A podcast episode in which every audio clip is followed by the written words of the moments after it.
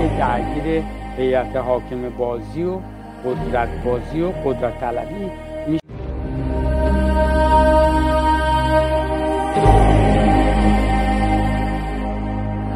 که خب درس تاریخ هم به خوبی این رو فریاد میزنه که هیچ قدرتی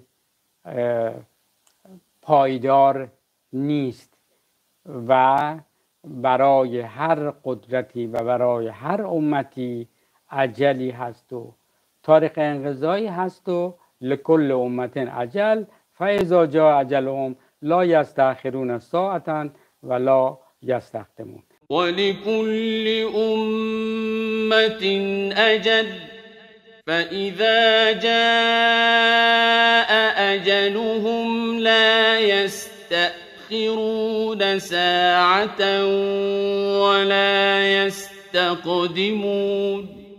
و اینکه این اجل و این مهلت به هر قدرتی تا یه حدودیه، حالا این قدرت چه قدرت فردیه چه قدرت جمعیه و چه به صورت هیئت حاکمه و اینها هست.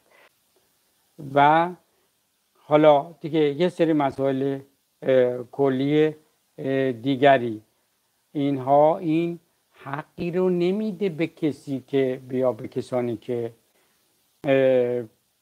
به روی مردم اسلحه بکشند و مردم رو به خاک و خون بکشند برای بقای خودشون، برای حفظ خودشون. حالا این نصیحت برای اونها هم هست، به تاریخ نگاه بکن و به قولی برید و ببینید سرگذشته گذشتگان رو.